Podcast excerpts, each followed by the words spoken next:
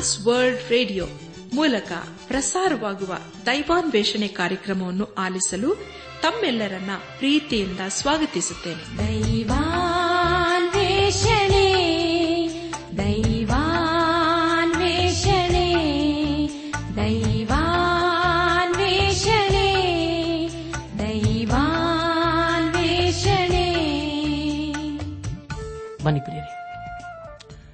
ದೇವರ ವಾಕ್ಯವನ್ನು ಧ್ಯಾನ ಮಾಡುವ ಮುನ್ನ ಕರ್ತನ ಸಮ್ಮುಖದಲ್ಲಿ ನಮ್ಮನ್ನು ನಾವು ತಗ್ಗಿಸಿಕೊಂಡು ನಮ್ಮ ಶೀರವನ್ನು ಭಾಗಿಸಿ ನಮ್ಮ ಕಣ್ಣುಗಳನ್ನು ಮುಚ್ಚಿಕೊಂಡು ದೀನತೆಯಿಂದ ಪ್ರಾರ್ಥನೆ ಮಾಡೋಣ.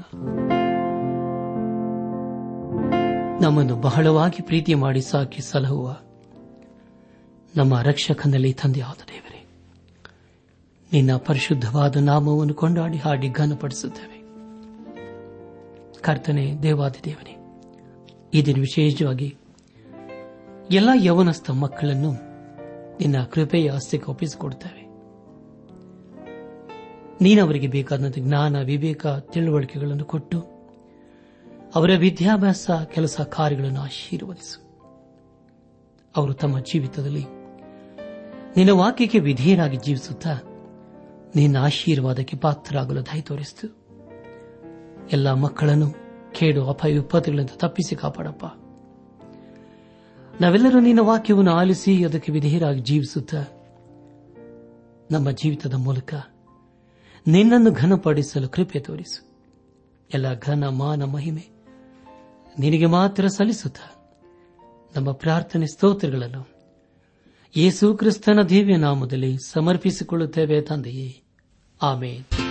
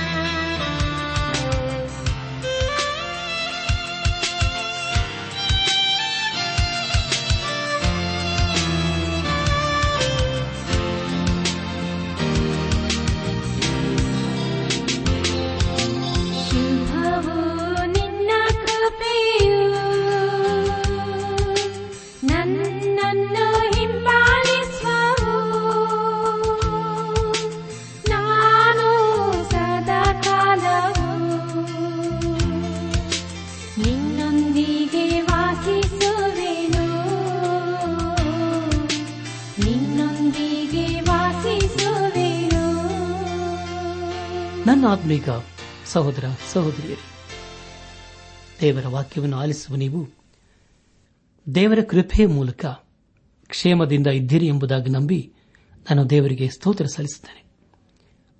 ದೇವರ ವಾಕ್ಯವನ್ನು ಕೇಳಿಸಿಕೊಳ್ಳುವುದಕ್ಕೆ ಮುಂಚಿತವಾಗಿ ನಿಮ್ಮ ಸತ್ಯವೇದ ಪೆನ್ನು ಪುಸ್ತಕದೊಂದಿಗೆ ಸಿದ್ದರಾಗಿದ್ದಿರಲ್ಲವೇ ಹಾಗಾದರೆ ಪ್ರಿಯರೇ, ಬಂದಿರಿ ದೇವರ ವಾಕ್ಯವನ್ನು ಧ್ಯಾನ ಮಾಡೋಣ. ಕಳೆದ ಕಾರ್ಯಕ್ರಮದಲ್ಲಿ ನಾವು ಕೊರಿಂತ ಸಭೆಗೆ ಬರೆದಂತಹ ಮೊದಲನೇ ಪತ್ರಿಕೆ ಆರನೇ ಅಧ್ಯಾಯ ಹನ್ನೆರಡರಿಂದ ಏಳನೇ ಅಧ್ಯಾಯ ಒಂದರಿಂದ ಹದಿನಾರನೇ ವಚನಗಳವರೆಗೆ ಧ್ಯಾನ ಮಾಡಿಕೊಂಡು, ಅದರ ಮೂಲಕ ನಮ್ಮ ನಿಜ ಜೀವಿತಕ್ಕೆ ಬೇಕಾದ ಅನೇಕ ಆತ್ಮಿಕ ಪಾಠಗಳನ್ನು ಕಲಿತುಕೊಂಡು ಅನೇಕ ರೀತಿಯಲ್ಲಿ ಆಶೀರ್ವಿಸಲ್ಪಟ್ಟಿದ್ದೇವೆ ಇದೆಲ್ಲ ದೇವರಾತ್ಮನ ಕಾರ್ಯ ಹಾಗೂ ಸಹಾಯವಾಗಿದೆ. ದೇವರಿಗೆ ಮಹಿಮೆಯುಂಟಾಗಲಿ. ಧ್ಯಾನ ಮಾಡಿದ ವಿಷಯಗಳನ್ನು ಈಗ ನೆನಪು ಮಾಡಿಕೊಂಡು. ಮುಂದಿನ ವೇದ ಭಾಗಕ್ಕೆ ಸಾಗೋಣ. ಜಾರತ್ವವು ಅತಿ ಭಯಂಕರವಾದ ಪಾಪ ಕೃತ್ಯವು ದೇಹವು ಪವಿತ್ರಾತ್ಮನಿಗೆ ಅನುಕೂಲವಾದ ಗರ್ಭಗುಡಿಯಾಗಿರಬೇಕು ಎಂಬ ಬೋಧನೆ ಕುರಿತಾಗಿಯೂ ಕೊರಿಂತದವರು ಹಾಕಿದ ಪ್ರಶ್ನೆಗಳಿಗೆ ಪೌಲನ ಉತ್ತರ ಹಾಗೂ ಮದುವೆ ಕುರಿತು ಪೌಲನ ವಿವರಿಸಿದ ವಿವರಣೆ ಕುರಿತು ನಾವು ಧ್ಯಾನ ಮಾಡಿಕೊಂಡೆವು. ಧ್ಯಾನ ಮಾಡಿದಂತ ಪ್ರತಿ ಹಂತದಲ್ಲಿ ದೇವಾದಿ ದೇವನೇ ನಮ್ಮ ನಡೆಸಿದನು. ದೇವರಿಗೆ ಮಹಿಮೆಯುಂಟಾಗಲಿ. ಇಂದು ನಾವು ಕೊರಿಂತ ಸಭೆಗೆ ಬರೆದಂತ ಮೊದಲನೇ ಪತ್ರಿಕೆ ಏಳನೇ ಅಧ್ಯಾಯ ಹದಿನೇಳರಿಂದ ನಲವತ್ತನೇ ವಚನದವರೆಗೆ ಧ್ಯಾನ ಮಾಡಿಕೊಳ್ಳೋಣ. ಮುಂದೆ ನಾವು ಧ್ಯಾನ ಮಾಡುವಂತ ಎಲ್ಲ ಹಂತಗಳಲ್ಲಿ ದೇವರನ್ನು ಆಶ್ರಯಿಸಿಕೊಳ್ಳೋಣ. ಏಳನೇ ಅಧ್ಯಾಯ. ಹದಿನೇಳನೇ ವಚನದಲ್ಲಿ ಹೀಗೆ ಓದುತ್ತೇವೆ. ಆದರೂ ಕರ್ತನು ಪ್ರತಿಯೊಬ್ಬನಿಗೆ ಯಾವ್ಯಾವ ಸ್ಥಿತಿಯನ್ನು ನೇಮಿಸಿದ್ದಾನೋ, ಅಂದರೆ ದೇವರು ಕರೆಯುವಾಗ ಪ್ರತಿಯೊಬ್ಬನು ಯಾವ್ಯಾವ ಸ್ಥಿತಿಯಲ್ಲಿ ಇದ್ದಾನೋ ಆಯಾ ಸ್ಥಿತಿಗೆ ಸರಿಯಾಗಿ ನಡೆದುಕೊಳ್ಳಲಿ. ಹೀಗೆ ಎಲ್ಲ ಸಭೆಗಳಲ್ಲಿಯೂ ಆಜ್ಞಾಪಿಸುತ್ತೇನೆ ಎಂಬುದಾಗಿ. ಪ್ರಿಯ ಬಾಂಧವ್ಯ ಬಂಧುಗಳೇ, ಇಲ್ಲಿ ಅಪೋಸ್ತನಾದ ಪೌಲನು ಕೊರಿಂಥದವರು ಇರುವ ಸ್ಥಿತಿಯಲ್ಲಿಯೇ ಜೀವಿಸಲು ಹೇಳುತ್ತಿಲ್ಲ. ದೇವರ ಉದ್ದೇಶಕ್ಕೆ ಅಥವಾ ದೇವರ ವಾಕ್ಯಕ್ಕೆ ವಿಧೇಯರಾಗಲು ಹೇಳುತ್ತಾ ಇದ್ದಾನೆ. ಇಲ್ಲಿ ಪೌಲನ್ ಹೇಳುವ ಉದ್ದೇಶವನ್ನು ಸರಿಯಾಗಿ ಅರ್ಥ ಮಾಡಿಕೊಳ್ಳಬೇಕು. ಮುಂದೆ ನಾವು ಹದಿನೆಂಟರಿಂದ ಇಪ್ಪತ್ತನೇ ವಚನದವರೆಗೆ ಓದುವಾಗ, ದೇವರು ಕರೆದ ಕಾಲದಲ್ಲಿ ಯಾವನಾದರೂ ಸುನ್ನತಿ ಇಳುವನಾಗಿದ್ದನೋ ಅವನು ಸುನ್ನತಿ ಇಲ್ಲದವನಂತಾಗಬಾರದು. ದೇವರು ಕರೆಯುವಾಗ ಯಾವನಾದರೂ ಸುನ್ನತಿ ಇಲ್ಲದವನಾಗಿದ್ದನೋ, ಅವನು ಸುನ್ನತಿ ಮಾಡಿಸಿಕೊಳ್ಳಬಾರದು. ಸುನ್ನತಿ ಇದ್ದರೂ ಪ್ರಯೋಜನವಿಲ್ಲ. ಸುನ್ನತಿ ಇಲ್ಲದಿದ್ದರೂ ಪ್ರಯೋಜನವಿಲ್ಲ. ದೇವರ ಕಟ್ಟಳೆಗಳನ್ನು ಅನುಸರಿಸಿ ನಡೆಯುವುದೇ ಪ್ರಯೋಜನವಾಗಿದೆ. ದೇವರು ಕರೆದಾಗ ಪ್ರತಿಯೊಬ್ಬನು ಯಾವ ಸ್ಥಿತಿಯಲ್ಲಿದ್ದನೋ ಆ ಸ್ಥಿತಿಯಲ್ಲಿಯೇ ಇರಬೇಕು ಎಂಬುದಾಗಿ. ಪ್ರಿಯ ಬಂಧುಗಳೇ, ಯೇಸು ಕ್ರಿಸ್ತನು ಬಂದ ಮೇಲೆ ಎಲ್ಲವೂ ಹೊಸದಾಯಿತು. ಇಸ್ರಲರಾಗಲಿ ಬೇರೆಯವರಾಗಲಿ, ಎಲ್ಲರೂ ಯೇಸು ಕ್ರಿಸ್ತನಲ್ಲಿ ಒಂದೇ ಆಗಿ ಕರೆಯಲ್ಪಟ್ಟವರಾಗಿದ್ದಾರೆ. ಪ್ರಿಯ ಬಾಂಧವ ಬಂಧುಗಳೇ, ಇಲ್ಲಿ ಬರೆಯಲ್ಪಟ್ಟಿರುವಂತಹ ಮುಖ್ಯ ಪ್ರಸ್ತಾಪ ನಾವು ಯೇಸು ಕ್ರಿಸ್ತನಿಗೆ ವಿಧೇಯರಾಗಿ ಜೀವಿಸುತ್ತಿದ್ದೇವೋ ಎಂಬುದಾಗಿ. ದೇವರು ನಮ್ಮೆಲ್ಲರನ್ನು ತನ್ನ ಸೇವೆಗಾಗಿ ಯಾವುದೋ ಒಂದು ವಿಧದಲ್ಲಿ ಕರೆಯುತ್ತಾ ಇದ್ದಾನೆ. ಆದುದರಿಂದ ದೇವರು ಕರೆಯುವಂಥದ್ದು ಬಹಳ ಪ್ರಾಮುಖ್ಯವಾದದ್ದು. ಇಪ್ಪತ್ತ ಒಂದು ಮತ್ತು ಇಪ್ಪತ್ತ ಎರಡನೇ ವಚನದವರೆಗೆ ಓದುವಾಗ ದೇವರು ಕರೆದಾಗ, ನೀನು ಮತ್ತೊಬ್ಬನ ದಾಸನಾಗಿದ್ದೀಯೋ? ಅದಕ್ಕೆ ಚಿಂತೆ ಮಾಡಬೇಡ. ಆದರೆ ಬಿಡುಗಡೆ ಹೊಂದುವುದಕ್ಕೆ ನಿನ್ನ ಕೈಯಿಂದಾದರೆ ಸ್ವತಂತ್ರನಾಗುವುದೇ ಉತ್ತಮ. ಯಾವನು ಮತ್ತೊಬ್ಬನ ದಾಸನಾಗಿದ್ದು ಕರ್ತನ ಸೇವೆಗೆ ಕರೆಯಲ್ಪಟ್ಟಿರುವನು ಅವನು ಕರ್ತನ ಮೂಲಕ ಬಿಡುಗಡೆ ಹೊಂದಿರುವ ಸ್ವತಂತ್ರನು. ಅದೇ ಪ್ರಕಾರ ಯಾವನ ಸ್ವತಂತ್ರನಾಗಿದ್ದು ಕರೆಯಲ್ಪಟ್ಟಿದ್ದನೋ ಅವನು ಕ್ರಿಸ್ತನಿಗೆ ದಾಸನು ಎಂಬುದಾಗಿ. ಪ್ರಿಯ ಬಾನಿಲ ಬಂಧುಗಳೇ, ಅಂದಿನ ದಿವಸಗಳಲ್ಲಿ ಕೊರೆಂತ ಸಭೆಯಲ್ಲಿ ದಾಸರು, ಯಜಮಾನರು ಎಂಬ ಭೇದ ಭಾವ ಇತ್ತು. ಪ್ರಿಯರೇ, ನಾವು ಯಾರೇ ಆಗಿರಬಹುದು, ಆದರೆ ಯೇಸು ಕ್ರಿಸ್ತನಲ್ಲಿ ನಾವು ಸ್ವತಂತ್ರರೂ ಆಗಿದ್ದೇವೆ. ಇಪ್ಪತ್ತ ಮೂರನೇ ವಚನವನ್ನು ಓದುವಾಗ, ನೀವು ಕ್ರಯಕ್ಕೆ ಕೊಳ್ಳಲ್ಪಟ್ಟವರು ಮನುಷ್ಯರಿಗೆ ದಾಸರಾಗಬೇಡಿರಿ ಎಂಬುದಾಗಿ. ಪ್ರಿಯರೇ, ನಾವೆಲ್ಲರೂ ಯೇಸು ಕ್ರಿಸ್ತನ ಪರಿಶುದ್ಧ ರಕ್ತದಿಂದ ನಮ್ಮ ಪಾಪ ಅಪರಾಧ ದೋಷವನ್ನು ತೊಳೆದುಕೊಂಡು ಬಿಡುಗಡೆ ಹೊಂದಿ ಕರೆಯಲ್ಪಟ್ಟವರಾಗಿದ್ದೇವೆ. ಈಗ ನಾವು ಯಾರಿಗೂ ದಾಸರಲ್ಲ. ಆದ್ದರಿಂದ ನಮ್ಮ ನಡೆ ನುಡಿ ಕ್ರಿಯೆಗಳಲ್ಲಿ ಎಲ್ಲದರಲ್ಲಿ ದೇವರನ್ನು ಘನಪಡಿಸುತ್ತಾ ಜೀವಿಸೋಣ. ಮುಂದೆ ಇಪ್ಪತ್ನಾಲ್ಕನೇ ವಚನವನ್ನು ಓದುವಾಗ ಸಹೋದರರೇ, ಪ್ರತಿಯೊಬ್ಬನು ಕರೆಯಲ್ಪಟ್ಟಾಗ ಯಾವ ಸ್ಥಿತಿಯಲ್ಲಿದ್ದನೋ ಅದೇ ಸ್ಥಿತಿಯಲ್ಲಿ ದೇವರ ಮುಂದೆ ಇದ್ದುಕೊಂಡಿರಲಿ ಎಂಬುದಾಗಿ. ಪ್ರಿಯರೇ, ಇದು ಬಹು ಪ್ರಾಮುಖ್ಯವಾದಂತಹ ಸಂಗತಿಯಾಗಿದೆ. ಒಬ್ಬ ವ್ಯಕ್ತಿ ದೇವರ ಕಡೆಗೆ ತಿರುಗಿಕೊಂಡಾಗ ತಾನು ಮಾಡುವಂತಹ ಎಲ್ಲಾ ಕಾರ್ಯಗಳಲ್ಲಿ ದೇವರಿಗೆ ಪ್ರಥಮ ಸ್ಥಾನವನ್ನು ಕೊಡುತ್ತಾನೆ ಹಾಗೂ ದೇವರೊಂದಿಗೆ ಜೀವಿಸಲು ಪ್ರಯತ್ನಿಸುತ್ತಾನೆ. ಮುಂದಿನ ವಚನಗಳಲ್ಲಿ ಪೌಲನು ಮದುವೆಯ ಕುರಿತು ಇನ್ನೂ ವಿವರವಾಗಿ ತಿಳಿಸುತ್ತಾನೆ. ಈ ಎಲ್ಲ ಪ್ರಶ್ನೆಗಳಿಗೆ ಪೌಲನು ಅಂದಿನ ಕುರಿತ ಸಭೆಯವರಿಗೆ ಅವರ ಜೊತೆ ಇದ್ದುಕೊಂಡು ಅವರನ್ನು ಹಂತ ಹಂತವಾಗಿ ಬಲಪಡಿಸುತ್ತಾ ಇದ್ದಾನೆ. ಕೊರಿಂತ ಸಭೆಯಲ್ಲಿ ಅನೈತಿಕತೆ, ಅವ್ಯವಹಾರ ಹಾಗೂ ಅನೇಕ ಕೆಟ್ಟ ವಿಷಯಗಳು ಅವರಲ್ಲಿ ಇದ್ದುದರಿಂದ ಅವರಲ್ಲಿ ಒಬ್ಬನಾಗಿ ಇದ್ದುಕೊಂಡು ಅವರಿಗೆ ವಿವರಿಸುತ್ತಾ ಇದ್ದಾನೆ. ಏಳನೇ ಅಧ್ಯಾಯ ಇಪ್ಪತ್ತ ಐದನೇ ವಚನವನ್ನು ಓದುವಾಗ ಕನ್ನಿಕೆಯರನ್ನು ಕುರಿತು ಕರ್ತನಿಂದ ಬಂದ ಆಜ್ಞೆ ನನಗೆ ಯಾವುದೂ ಇಲ್ಲ.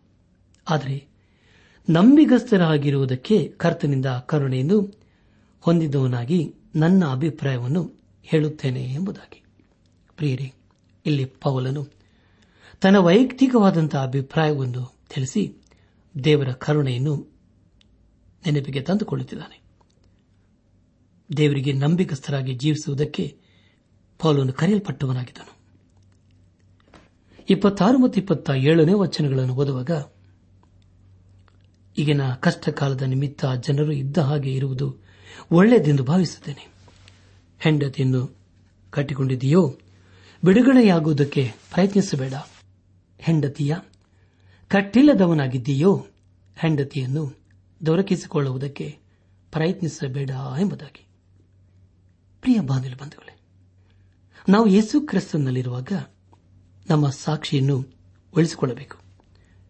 ಒಂದು ವೇಳೆ ಒಬ್ಬ ವ್ಯಕ್ತಿ ರಕ್ಷಿಸಲ್ಪಡದೇ ಇರುವ ಸ್ತ್ರೀಯನ್ನು ಅಥವಾ ಒಬ್ಬ ಸ್ತ್ರೀ ರಕ್ಷಿಸಲ್ಪಡದೇ ಇರುವ ಪುರುಷನನ್ನು ಮದುವೆ ಮಾಡಿಕೊಂಡಿದೆಯಾದರೆ ಅವರೊಂದಿಗೆ ಇರಲು ಪ್ರಯಾಸ ಪಡಬೇಕು ಒಂದು ವೇಳೆ ಈ ಲೋಕದ ಆಶಾಪಾಶಗಳನ್ನು ಎದುರಿಸಲು ಸಾಧ್ಯವಾಗದೇ ಇದ್ದ ಪಕ್ಷದಲ್ಲಿ ಒಬ್ಬಂಟಿಗನಾಗಿ ಅಥವಾ ಒಬ್ಬಂಟಿಗಳಾಗಿ ಉಳಿದುಕೊಳ್ಳುವುದೇ ಒಳ್ಳೆಯದು.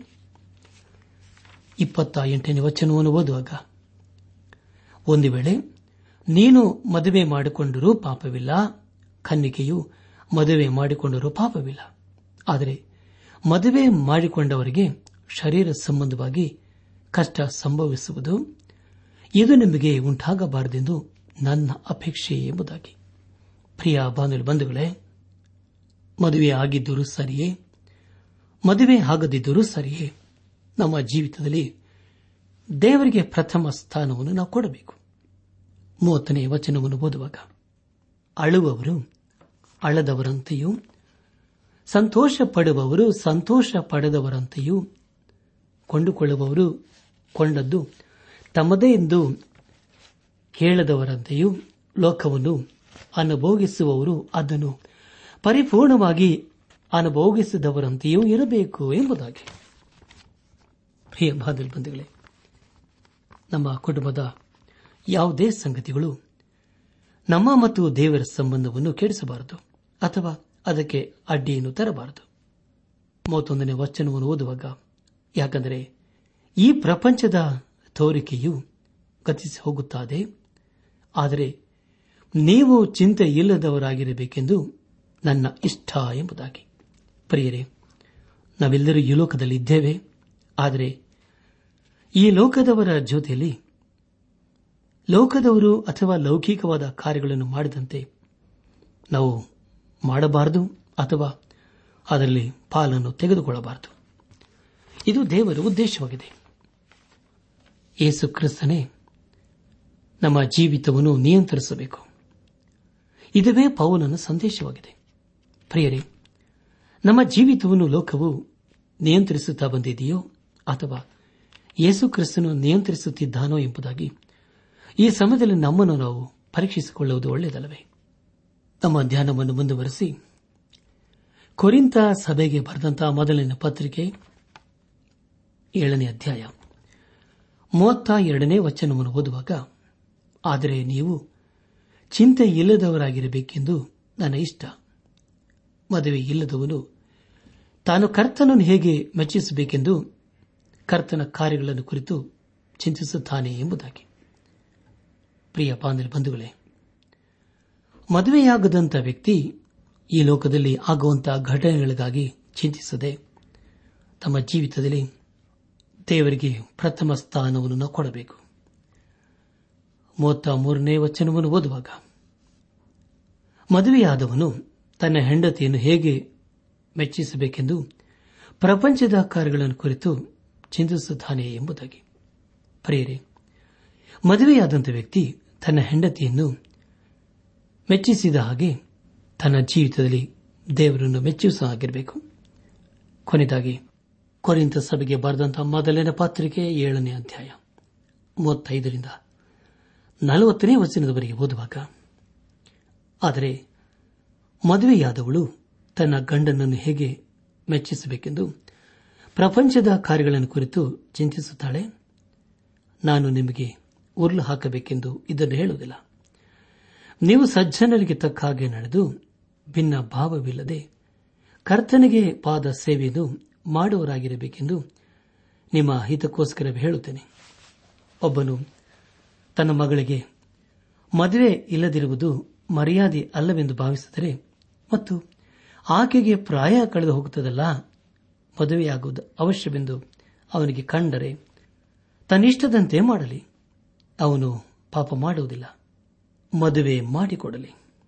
ಆದರೆ ಒಬ್ಬನು ದೃಢ ಚಿತ್ತನಾಗಿದ್ದು, ಬಲವಂತವೇನೂ ಇಲ್ಲದೆ ತನ್ನಿಷ್ಟವನ್ನು ನಡೆಸುವುದಕ್ಕೆ ಹಕ್ಕುಳ್ಳವನಾಗಿ ತನ್ನ ಮಗಳನ್ನು ಮದುವೆ ಮಾಡಿಕೊಳ್ಳುವುದಿಲ್ಲವೆಂದು ತನ್ನೊಳಗೆ ನಿರ್ಣಯಿಸಿಕೊಂಡರೆ, ಅವನು ಹಾಗೆ ಮಾಡುವುದು ಒಳ್ಳೆಯದು ಎಂಬುದಾಗಿ. ನನಾತ್ಮಿಕ ಸಹೋದರ ಸಹೋದರಿಯರೇ, ಇಲ್ಲಿ ಪೌಲನು ಹೇಳುವ ಮುಖ್ಯ ಉದ್ದೇಶವೆಂದರೆ ಎಲ್ಲಾ ವಿಷಯಗಳಲ್ಲಿ ದೇವರಿಗೆ ಪ್ರಥಮ ಸ್ಥಾನವನ್ನು ಕೊಡಬೇಕು, ದೇವರನ್ನು ಆರಾಧಿಸಬೇಕು. ದೇವರಿಗೆ ಸಲ್ಲಿಸುವಂತಹ ಘನ, ಮಾನ, ಮಹಿಮೆ, ಪ್ರಭಾವಗಳನ್ನು ಸಲ್ಲಿಸಬೇಕು. ಆತನ ವಾಕಿಗೆ ವಿಧೇಯರಾಗಿ ಜೀವಿಸಬೇಕೆಂಬುದೇ ಆತನ ಮುಖ್ಯ ಉದ್ದೇಶವಾಗಿದೆ. ಆದುದರಿಂದ ನಾವೆಲ್ಲರೂ ದೇವರನ್ನು ಘನಪಡಿಸುತ್ತಾ ಆತನ ಆಶೀರ್ವಾದಕ್ಕೆ ಪಾತ್ರರಾಗೋಣ. ಈ ಸಂದೇಶವನ್ನು ಆಲಿಸುತ್ತಿರುವ ನನ್ನ ಆತ್ಮಿಕ ಸಹೋದರ ಸಹೋದರಿಯರೇ, ಆಲಿಸಿದ ವಾಕ್ಯದ ಬೆಳಕಿನಲ್ಲಿ ನಮ್ಮ ಜೀವಿತವನ್ನು ಪರೀಕ್ಷಿಸಿಕೊಂಡು, ತಿದ್ದಿ ಸರಿಪಡಿಸಿಕೊಂಡು, ಕ್ರಮಪಡಿಸಿಕೊಂಡು ಯೇಸು ಕ್ರಿಸ್ತನನ್ನು ನಮ್ಮ ಸ್ವಂತ ರಕ್ಷಕನು ಎಂಬುದಾಗಿ ಹಿಂದೆ ನಮ್ಮ ಹೃದಯದಲ್ಲಿ ಅಂಗೀಕರಿಸಿಕೊಂಡು ಆತನು ಮೆಚ್ಚುವಂತಹ ಕಾರ್ಯಗಳನ್ನು ಮಾಡುತ್ತಾ ಆತನ ಆಶೀರ್ವಾದಕ್ಕೆ ಪಾತ್ರರಾಗೋಣ. ಪ್ರಿಯ ಬಾನಿಲ್ ಬಂಧುಗಳೇ, ದೇವರು ತಿರಸ್ಕಾರ ಸಹಿಸುವನಲ್ಲ. ಮನುಷ್ಯನು ತಾನೇನು ಬಿತ್ತುತ್ತಾನೋ ಅದನ್ನೇ ಕೊಯ್ಯಬೇಕು. ಪಾಪ ಕೂಡ ಸಂಬಳ ಮರಣವಾಗಿದೆ. ಆದುದರಿಂದ ಇನ್ನೂ ನಾವು ಪಾಪದಲ್ಲಿ ಜೀವಿಸದೆ ಯೇಸು ಕ್ರಿಸ್ತನಲ್ಲಿ ಹೊಸಬರಾಗಿ ಜೀವಿಸುತ್ತಾ, ನಮ್ಮ ಜೀವಿತದ ಮೂಲಕ ದೇವರನ್ನು ಘನಪಡಿಸುತ್ತಾ ಆತನ ಆಶೀರ್ವಾದಕ್ಕೆ ಪಾತ್ರರಾಗೋಣ. ಪ್ರಿಯ ಬಾಂಧವ ಬಂಧುಗಳೇ, ನಮ್ಮ ಎಲ್ಲಾ ಪ್ರಶ್ನೆಗಳಿಗೆ ಯೇಸು ಕ್ರಿಸ್ತನು ತನ್ನ ಚಿತ್ತಕ್ಕನುಸಾರವಾಗಿ ಉತ್ತರಿಸುತ್ತಾನೆ. ಆತನು ಒಳ್ಳೆಯ ದೇವರು, ಒಳ್ಳೆಯದನ್ನೇ ಮಾಡಿದಂಥ ದೇವರು, ಒಳ್ಳೆಯದನ್ನೇ ಮಾಡುವಂತ ಕರ್ತನೂ ಆಗಿದ್ದಾನೆ. ಅನುದಿನವೂ ನಮ್ಮ ಬಾರ ಹೊರುವಂತ ಕರ್ತನಿಗೆ ಹಾಗೂ ನಮಗೋಸ್ಕರ ಚಿಂತಿಸುವಂತಹ ದೇವಾದ ದೇವನಿಗೆ ನಮ್ಮ ಜೀವಿತ ಸಮರ್ಪಿಸಿಕೊಂಡು ಆತನ ಮಾರ್ಗದಲ್ಲಿ ಜೀವಿಸುವಾಗ ಆತನೇ ನಮ್ಮ ಎಲ್ಲಾ ಸ್ಥಿತಿಗತಿಗಳಲ್ಲಿ ಕೈ ಹಿಡಿದು ನಡೆಸುತ್ತಾನೆ. ವಾಗ್ದಾನ ಮಾಡಿದಾತನು, ಕರೆದಾತನು, ನಂಬಿಗಸ್ತನು. ಪ್ರಿಯ ಬಾಂಧವ್ಯ ಬಂಧುಗಳೇ, ದೇವರು ನಮ್ಮ ಜೀವಿತದಲ್ಲಿ ಕೊಟ್ಟಿರುವಂತಹ ಸಮಯವನ್ನು ವ್ಯರ್ಥ ಮಾಡಿಕೊಳ್ಳದೆ ದೇವರ ಕಡೆಗೆ ತಿರುಗಿಕೊಳ್ಳೋಣ. ಆಗ ಖಂಡಿತವಾಗಿ ದೇವರ ಕೃಪೆಯು ನೀತಿ ಸತ್ಯತೆಗಳು, ವಾಗ್ದಾನಗಳು ನಮ್ಮನ್ನು ಸದಾಕಾಲ ಹಿಂಬಾಲಿಸುತ್ತವೆ. ಪ್ರಿಯ ಬಾಂಧವ್ಯ ಬಂಧುಗಳೇ, ಇಂದು ನಾವು ಮಾಡುವಂತಹ ತೀರ್ಮಾನ, ಅದು ನಮ್ಮ ಭವಿಷ್ಯತನ್ನೇ ರೂಪಿಸುತ್ತದೆ. ಇನ್ನು ನಾವು ಮಾಡುವಂತಹ ತೀರ್ಮಾನ, ಅದು ನಮ್ಮನ್ನು ದೇವರ ಸಾನ್ನಿಧ್ಯಕ್ಕೆ ನಡೆಸುತ್ತದೆ. ಆತನ ಸಾನ್ನಿಧ್ಯದಲ್ಲಿ ಆಶೀರ್ವಾದ ಉಂಟು ಸಮಾಧಾನ ಉಂಟು ಸಂತೋಷ ಉಂಟು ಬಿಡುಗಡೆ ಉಂಟು ಆದುದರಿಂದ ಇಂದೇನ ನಾವು ಆತನ ಬಳಿಗೆ ಬಂದು ಆತನು ತನ್ನ ಕೃಪೆಯ ಮೂಲಕ ಅನುಗ್ರಹಿಸುವ ದೇವಿ ಆಶೀರ್ವಾದಗಳನ್ನು ಹೊಂದಿಕೊಂಡು ಆತನ ವಾಕ್ಯಕ್ಕೆ ವಿಧೇಯರಾಗಿ ಜೀವಿಸೋಣ. ಯಾಕೆಂದರೆ ಪ್ರಿಯರೇ, ದೇವರ ವಾಕ್ಯವು ಸಜೀವವಾದದ್ದು ಕಾರ್ಯ ಸಾಧಕವಾದದ್ದು ಯಾವ ಇಬ್ಬಾಯಿ ಕತ್ತಿಗಿಂತಲೂ ಹದವಾದದ್ದು. ಪ್ರಾಣ ಆತ್ಮಗಳನ್ನು ಕೀಲು ಮಜ್ಜೆಗಳನ್ನು ವಿಭಾಗಿಸುವಷ್ಟು ಮಟ್ಟಿಗೂ ತೂರಿ ಹೋಗುವಂಥದ್ದು.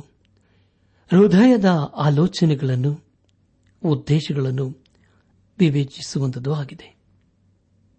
ಹೌದು ಪ್ರಿಯರೇ, ದೇವರ ವಾಕ್ಯವನ್ನು ನಮ್ಮ ಹೃದಯದಲ್ಲಿಟ್ಟುಕೊಂಡು, ಆ ವಾಕ್ಯಕ್ಕೆ ವಿಧೇಯರಾಗಿ, ಬದ್ಧರಾಗಿ, ಅಧೀನರಾಗಿ ಜೀವಿಸುತ್ತಾ ಆತನ ಆಶೀರ್ವಾದಕ್ಕೆ ಪಾತ್ರರಾಗೋಣ. ಆಗಾಗುವಂತೆ ತಂದೆಯಾದ ದೇವರು. ಯೇಸು ಕ್ರಿಸ್ತನ ಮೂಲಕ ನಮ್ಮೆಲ್ಲರನ್ನು ಆಶೀರ್ವದಿಸಿ ನಡೆಸಲಿ.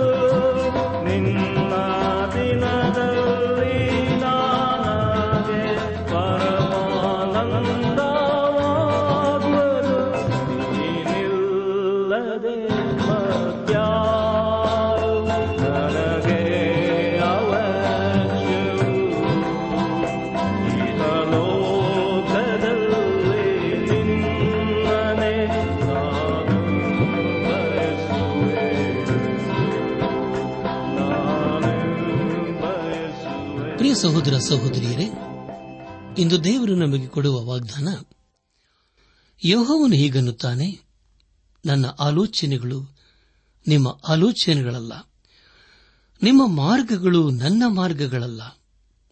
ಭೂಮಿಯ ಮೇಲೆ ಆಕಾಶವು ಎಷ್ಟು ಉನ್ನತವೋ, ನಿಮ್ಮ ಮಾರ್ಗಗಳಿಗಿಂತ ನನ್ನ ಮಾರ್ಗಗಳು, ನಿಮ್ಮ ಆಲೋಚನೆಗಳಿಗಿಂತ ನನ್ನ ಆಲೋಚನೆಗಳು ಅಷ್ಟು ಉನ್ನತವಾಗಿವೆ. ಏಷಾಯ ಐವತ್ತೈದು, ಎಂಟು, ಒಂಬತ್ತು.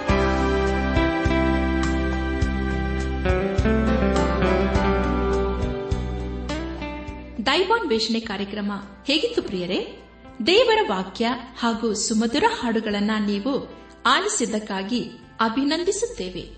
ನಾವು ಪ್ರಸಾರ ಮಾಡುವ ಹಾಡುಗಳು ನಿಮಗೆ ಮೆಚ್ಚುಗೆಯಾದರೆ ನಮಗೆ ತಿಳಿಸಿರಿ. ನಮ್ಮ ಹಾಡಿನ ಪುಸ್ತಕ ಬೇಕಾದಲ್ಲಿ ಈ ದಿನವೇ ಪತ್ರ ಬರೆಯಿರಿ ಅಥವಾ ದೂರವಾಣಿ ಸಂಖ್ಯೆಗೆ ಕರೆ ಮಾಡಿ.